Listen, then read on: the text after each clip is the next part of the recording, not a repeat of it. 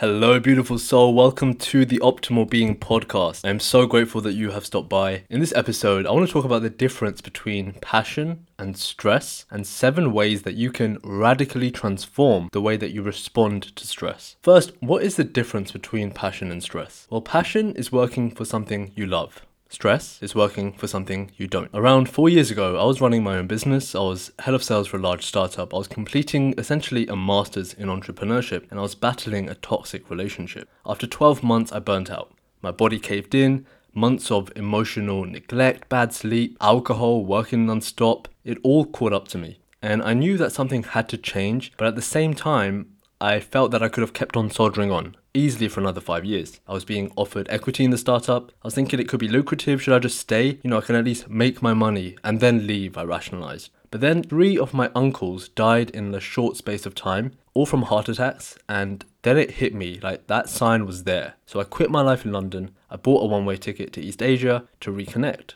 And after six months, that startup that I was working for went bust. But I got back into the flow with myself. I better understood what lights me up, what am I passionate about, and I found an avenue to make my passion a reality. And um, we also healed the wounds from the toxic relationship. And with the benefit of hindsight, it was the best decision that I could have made at the time for me. Stress is a real thing with real consequences. We all know that. But the energetics behind stress and passion have a different effect on us. Have you ever really enjoyed something that you're doing and the hours flew by and the thing that you really didn't like doing, it felt like it took eons just to get it done?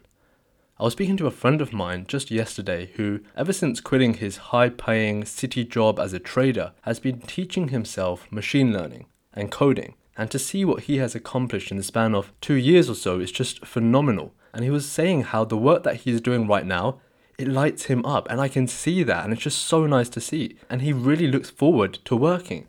He looks forward to putting in the hours. He no longer has to motivate himself to get it done. For example, he got a low mark on coding in university and he couldn't understand the why behind it and he never enjoyed it.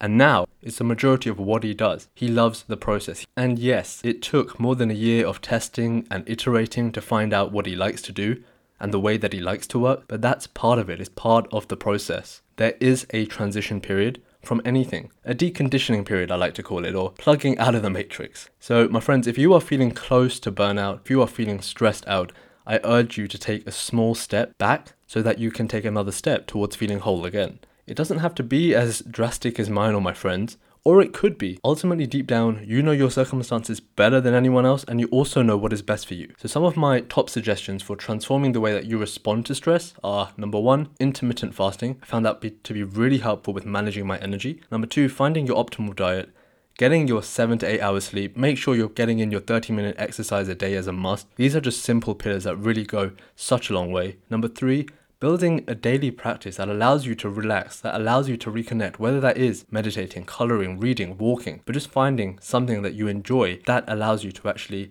get out of your head. Number four, take an escape holiday. Maybe go rent a cabin in the woods. Number five, build moments of stillness and introspection into your schedule so you can understand better what it is that you enjoy and don't enjoy, what you want to do more of and what you want to do less of. Number six, get a weekly massage. This is a game changer, and when I can, I always try and get a massage, and I'm like, ah, why did I not get this done sooner? Number seven, apply for 10 amazing jobs just because you can. And number eight, start that business that you've been going on about. So, with anything in life, the first step is acceptance. Once you accept where you're at, you can then change where you want to go. And it does take time, it won't happen overnight. So, be patient with yourself and give yourself that gift of time. I appreciate each and every single one of you. If you feel that this helped your life in any little way, please make sure to subscribe, share it, and write a review. It really helps me reach more people, and that's what this is all about. If you want to elevate your life, just send me an email over at theoptimalbeing.com.